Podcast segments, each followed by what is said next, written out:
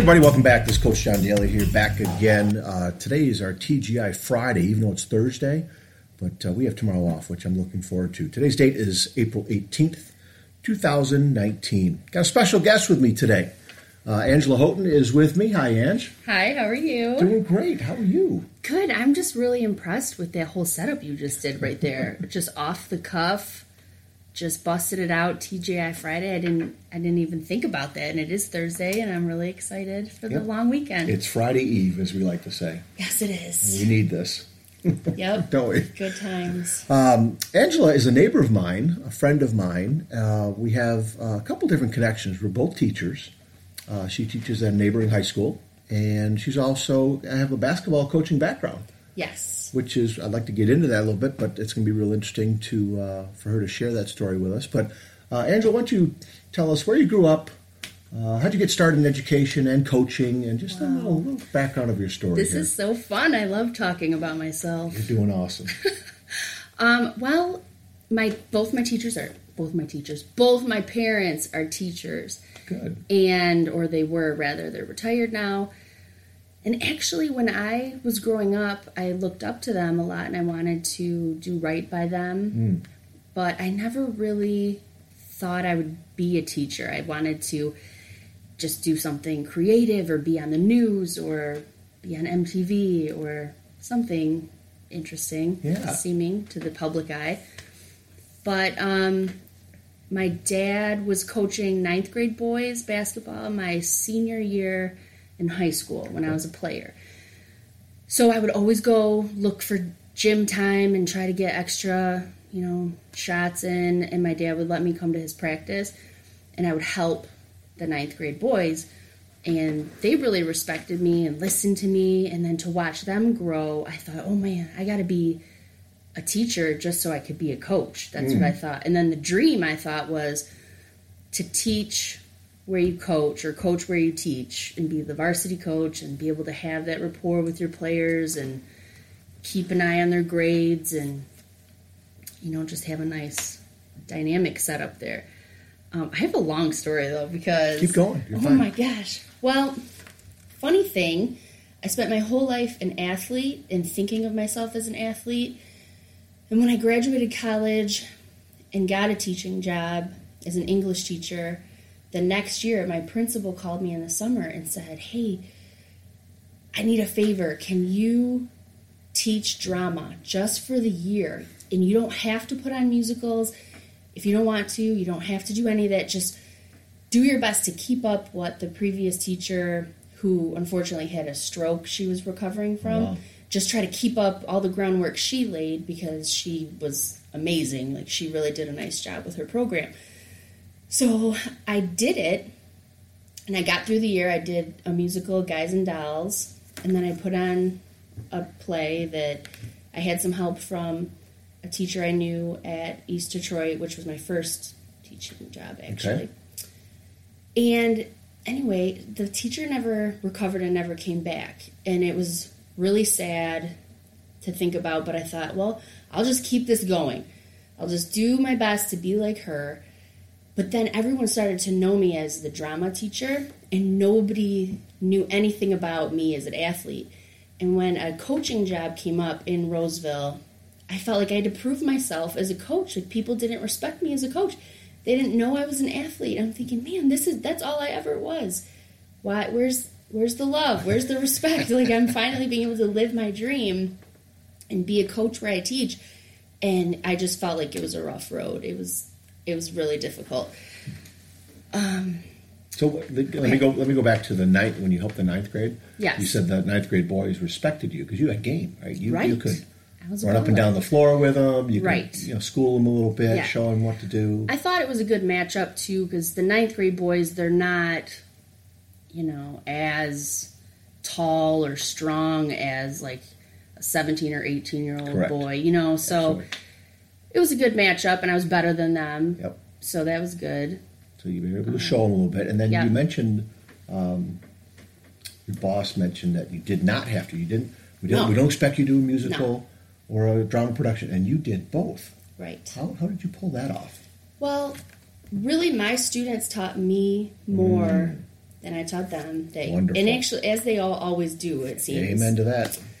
But they were begging me. The students were like, "We have to do a musical," and I, I said, "I'll do it, but you have to tell me what to do, and I'll do my best. But I need you to tell me what to do. Tell me every step of the way." And they were really great. And I have a lot of um, those students. Thank goodness for Facebook. But I was able to keep in touch with some of those students, and even now that they're adults, I feel like I can have like a nice um, conversation with them about Absolutely. what we went through together that year, and they always will remember me, and I'll always remember them for for that crazy experience. But I learned a lot. God bless you, because you know I'm sitting here. I'm like, I'd be terrified. They're, oh my God, I would, and especially when you're young enough um, and wise enough, it seems, to say, hey, they're the experts. Right. Let them help me, and you're willing to ask for it. Instead of some teachers will go in there pretending they know what to do. They're the boss. They have to be in charge. They don't give up any control. Right. You had no problem with that. That's fantastic.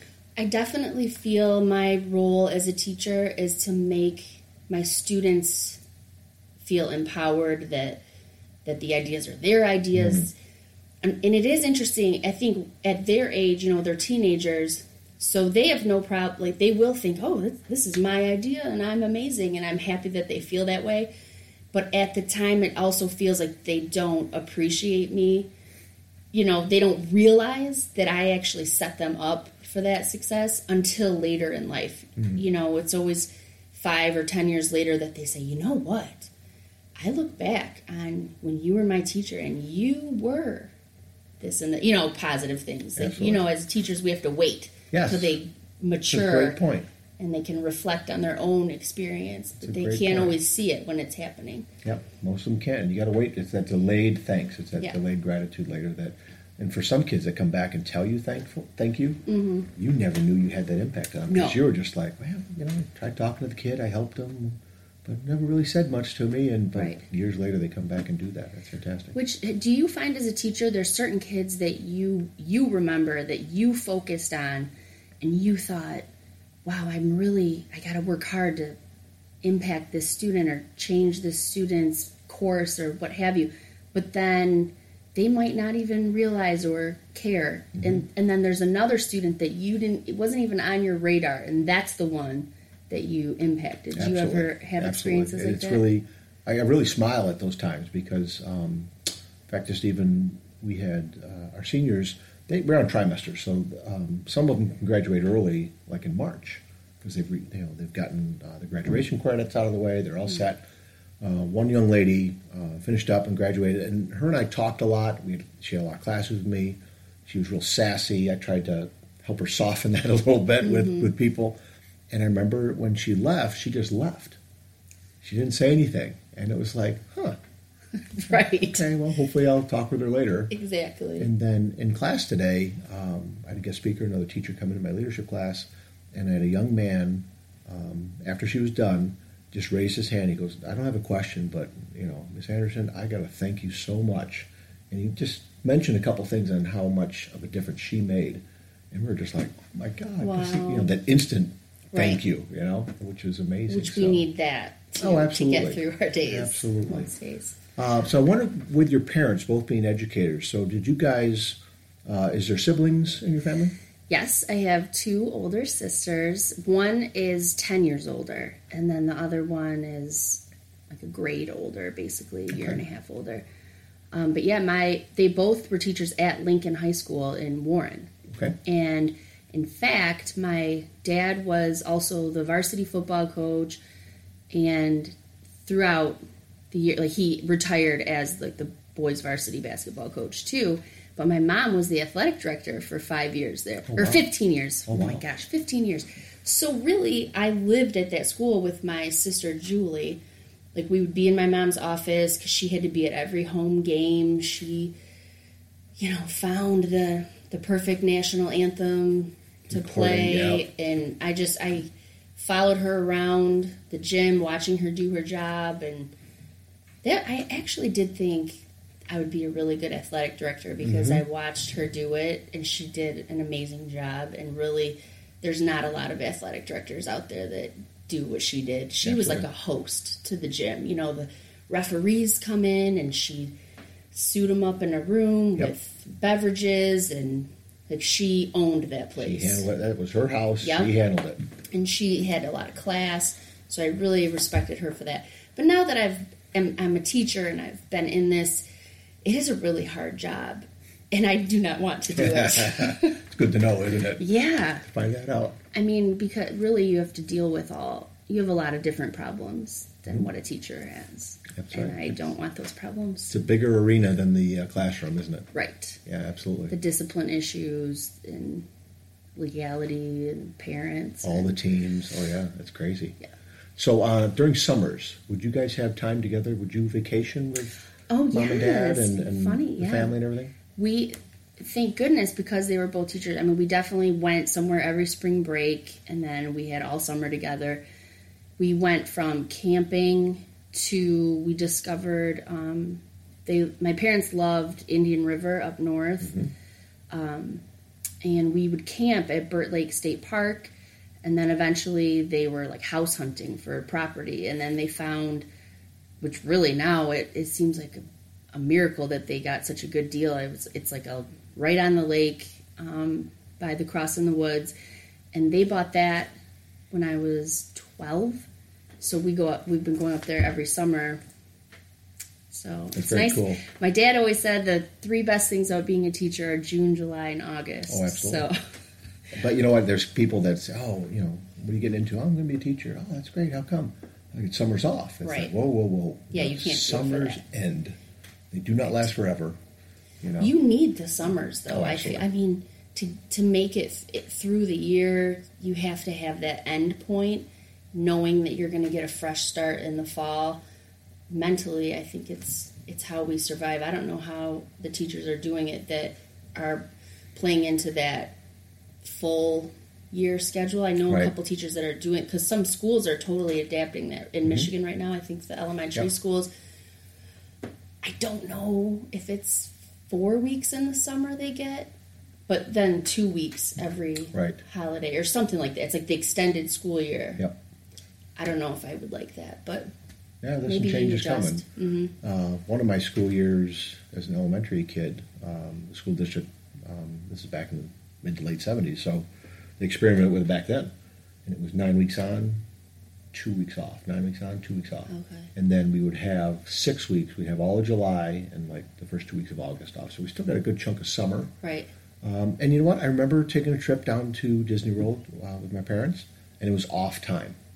And it was my parents just went over and over. It's so nice. There's less people down here. This is great.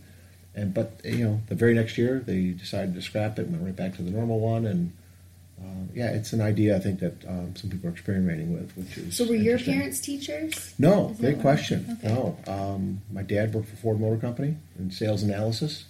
Uh, got his training in the Navy uh, with computers and stuff, and my mom was like a accountant type person, did taxes and stuff. Nice.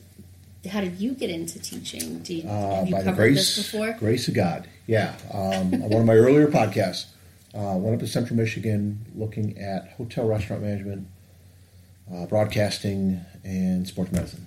Thinking all three of those were cool. Never checked into any details about any of them. Found out freshman year up there.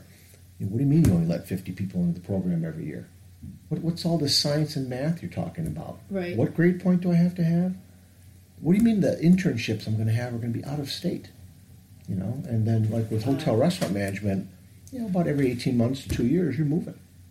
And I never thought about those things, and I'm like, dang, I don't even want to leave Michigan, Right. you know. And so, sophomore year was like, hey, I love my business classes in high school. I'll get a business degree. And my first class, Monday morning of the fall term, my sophomore year, eight o'clock Monday morning, Grawn Hall, room 102, second row. I was sitting against the wall. Dr. Wells Cook comes walking in, former high school teacher in Fenton and Royal Oak, now a college professor. Within 10 to 15 minutes of him sharing his story, his introduction, I remember that light bulb going off. I called my parents, I think, that day, um, telling them I was going to be a business teacher.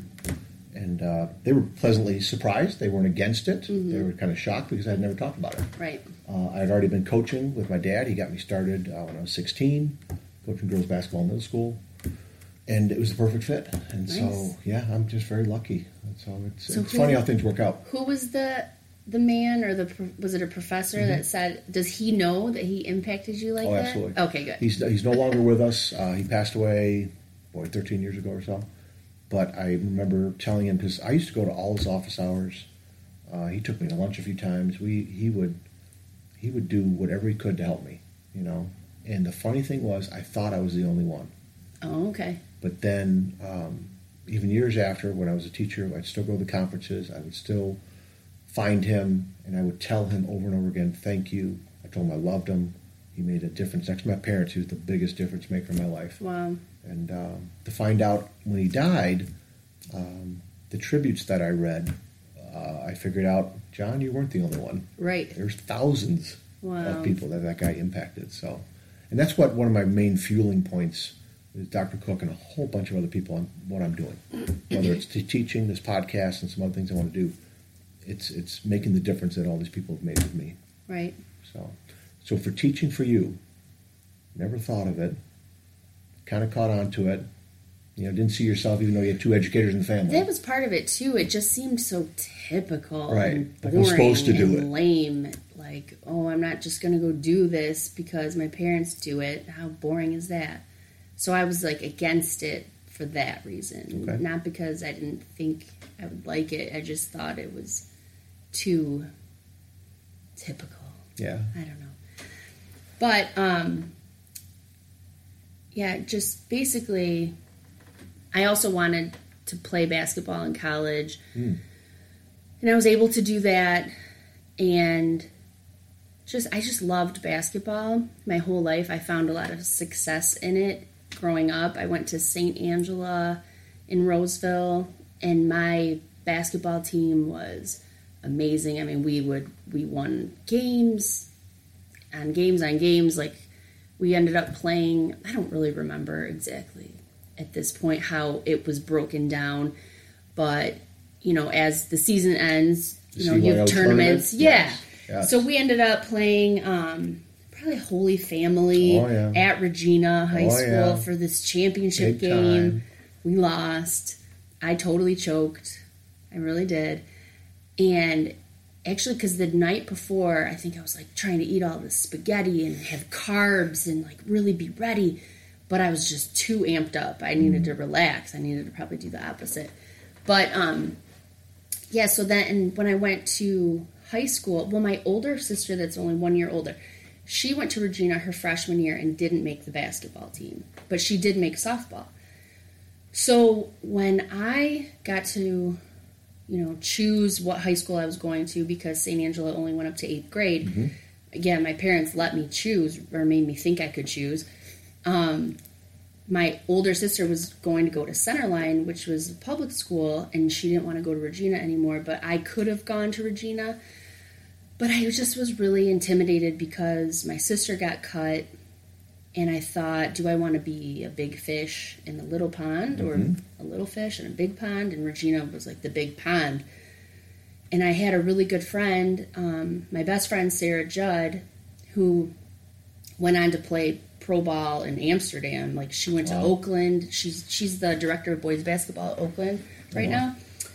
But she was don't, I don't want to say recruited, but maybe I can because it was in eighth grade at Saint at Saint Angela. But Diane Laffey from Regina knew Sarah and wanted her, and I was on the team too. But no, you know, Diane Laffey wasn't talking to me. Hello, I'm over here. Right. So I thought, hmm, I don't know. I don't know if I want to risk it all and, you know, not really feel all the success of basketball. I wasn't ready to be like a sub. I wanted to be like a star. So I went to Centerline and I was a freshman on varsity in basketball and softball. And yeah, we had a lot of success. My senior year, we won our league and I don't know. I just always found success. But then college, it, I probably cried every day. Mm-hmm. It was horrible because everyone was the best one on their team. There you go. And I was proud of myself for doing it and not giving up and working really hard. And I guess I should just be okay with that. But sometimes I look back and I think, why did I put myself through that? Who was I trying to prove something mm. to? You know, what was I really doing there? Um, but I guess maybe I just wanted to prove to myself that I could do it because I had said when I was younger, I, am going to play basketball in college for four years. That is my goal in life. So I just thought I had to do it. So I was able to do that at Adrian. And I don't know, after that, basketball doesn't really bring me that much joy anymore, probably because I'm an adult with three young children and a wife and I'm a teacher and I have all these other things. All these other hats. And really, basketball, as great as it was in the beginning, just beat me down later mm. in life, really, because the coaching didn't really work out that great. It was like frustrating. I felt like people doubted me. I had so many naysayers because they, I was the drama lady coaching basketball, and they, I'm like thinking, hey, you guys, I know how to play basketball. I know how to coach basketball. But it just got to be too much. I thought, why am I doing this? Plus, my first year coaching varsity at Roseville, I was pregnant with my second child. And that wasn't my ideal job to have as a pregnant lady because you can't run with the team. You so can't true. you can't really get hands on and yep. it just it was difficult. So how many years did you coach at Roseville? I was the varsity coach of the girls team for 2 years. And my husband who we met coaching against each other. He really? To, yeah, he used to coach at St. Clement, mm-hmm. and I coached at Lincoln for two years on for the JV level. Um, yeah, and we played against each other, but we kind of knew each other through um, common friends in the neighborhood because we okay. both kind of grew up in the Centerline school district, even yep. though he was the Catholic schoolboy. But um, yeah, we we played against each other. He beat me both times. He tells the story at the banquet every year. Oh, for, yeah. Thanks. In thanks, front of everybody. Yeah, it's good times. Heard it before. Come I know. On. Move on. Move on. I know. I'm like, you, Catholic school teams ha- have a different struggle than like a. It's like not as much of a struggle is what I feel like. A lot of those girls that go to Catholic school, they go to camps. They do a lot of mm-hmm. stuff to prepare and the public school girls, they don't know. They just show up. They some of them do. Absolutely some of right. them do. Absolutely. Some of them. I mean, it depends on what school district, I guess. That the culture, the basketball absolutely. culture. That's got to be reset It's not up, always re- ingrained. Absolutely. So, did you were you instrumental in having him take over for you? Oh yeah, I I feel like I was instrumental in that. Yes, it was pretty deliberate because I didn't want to let the program go to just anybody and it was really great because our athletic director at the time, he was aware that I basically wanted to be at home with because you know first year i was pregnant the second year i have a newborn at home you know what i'm saying i can't keep mm. this charade up so um but my husband andy he was the assistant coach and then for the third year we asked the ad like can we co-coach so he's the head coach and I'm the head coach.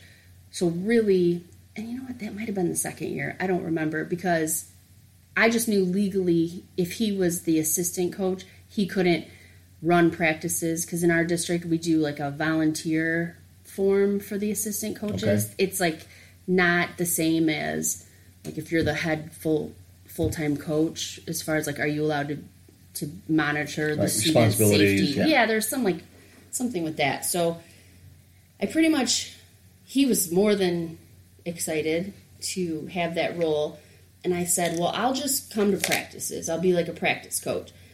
And then I really didn't ever go to many practices. I was just like, I'm good. I'm just going to stay home with the kids. Well, you found out how difficult that'd be. It was hard. Plus, girls basketball being in the winter now. Yeah. It was so difficult. It was dark sooner.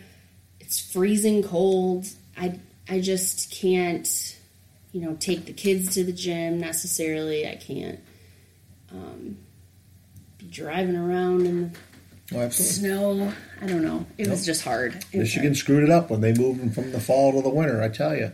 in so many ways. Yep. Can't I'm not happy about the choice. No, I don't know. If, I don't think they'll ever go back. But well, good. It's it. You know what? And I know your husband Andy's had a ton of success, and it's continued from the program that you got going and rolling in a great direction. Yes. And they've won a couple division titles now, a couple league titles, Yep. uh, tournament title. They're still working at the district title. They okay, haven't. still haven't. they're- it's a tough district that Oh, they absolutely. end up being a part of. I don't Yes. really know how it works anymore, but Yep, Lakeshore's in there. Lakeview, yeah, Lakeview uh, ended up going to the quarterfinals this year. right. You know, and they, that's they beat a lot of people that uh, surprised a lot of people too. yep.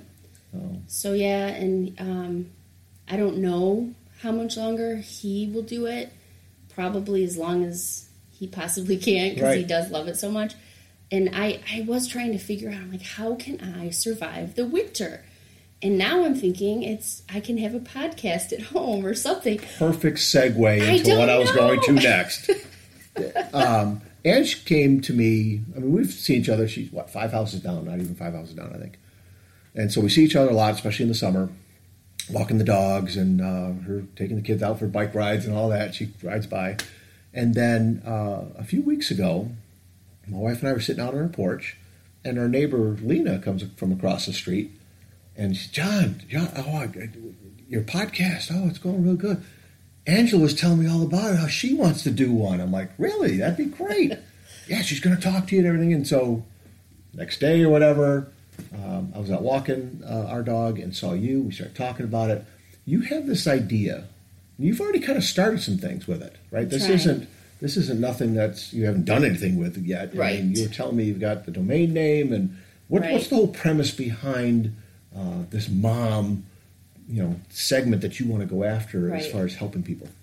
Well, I will say that Lena inspired me a lot because when we're together, and she's across the street, so I did not discover that she was my neighbor because we don't really cross the street that much with Sure. the kids. Like Yeah, they're yeah. just like, kids, stay right. on this Stay side of the road. but um, she has a parallel life with me. I feel you know she's got three daughters. I have three daughters, and when we are together, it's just back and forth like fire. Like she's a really good listener, and she compliments me a lot too. Like she'll say, "You are so funny. You have the best things to say." So she really boosts me up. So I love talking to her for that reason. But also, she's not afraid to ask advice, and then I'll just spill the dirty details of what I have going on in my house and how I deal with it. And we really relate to each other. So at first I said, we, Lena and I, should have a podcast. And she was excited about it, but also intimidated and, you know, just doubting how much time she would have as a mother to attack it. Um, I told her, I mean, she has a good radio voice, I think. It's like Mhm, a nice, absolutely. rich sound. Yes. So, um, anyway, but then eventually she just said, well, why don't you just do it and then I'll be your guest? So then I got to thinking, like, well, who else would I talk to? Because I don't know how much I would want to say just sitting there by myself. If I'm talking about being a mom, I would rather just exchange stories with other moms. So I'm thinking about it, and I'm like, man, I'm at that age. I, everybody I know is a mom at some level, either a mom of older teen kids, mm-hmm. or I have friends that are pregnant still, and you know, mm-hmm. it's just, and everyone has their own view on how it's going, and they all need help because it's a really hard job. It takes a village, and mm. I just thought that it would be a fun creative outlet, but also give me an opportunity to like build a community of moms in in our neighborhood or even in the state of Michigan or just in my life just for myself for Love it. comfort. Love it.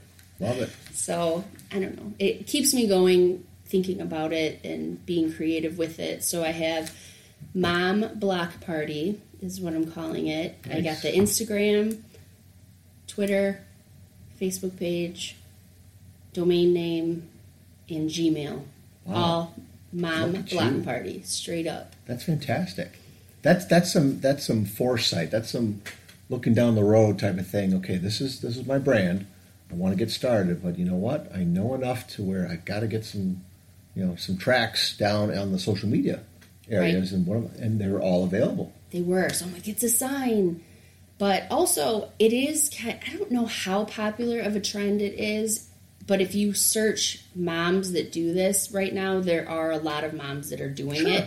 So I feel like there's some moms that have been really successful. Like I just bought the book um, hashtag I Mom So Hard, Mm. and it's these, these two women, and they tell their story. Oh my God. And they have they're like YouTube famous, and they have an Insta. You know, they do it all. And there's another set of moms, the Cat and Nat. They're like, think they're known for like filming themselves in their minivan, ranting Right. but they're hilarious. and what I like about these women is they basically want the same thing that they want to just say what they're going through and laugh about it and relate to people is kind of what they're going for. And it's cool if you make money, but you can't think about it like, oh, I'm doing this to make money. It Amen just fills that. your soul, you know? Yep. No, that's the the definite uh, approach you have to take is money will come at some point in time, even Right. how little or big or none or what. But if you go into it trying to make a difference, and a lot of people get intimidated. Oh, there's so many people already in that genre. They're already doing it. I, I'm not going to bother. Wait a minute.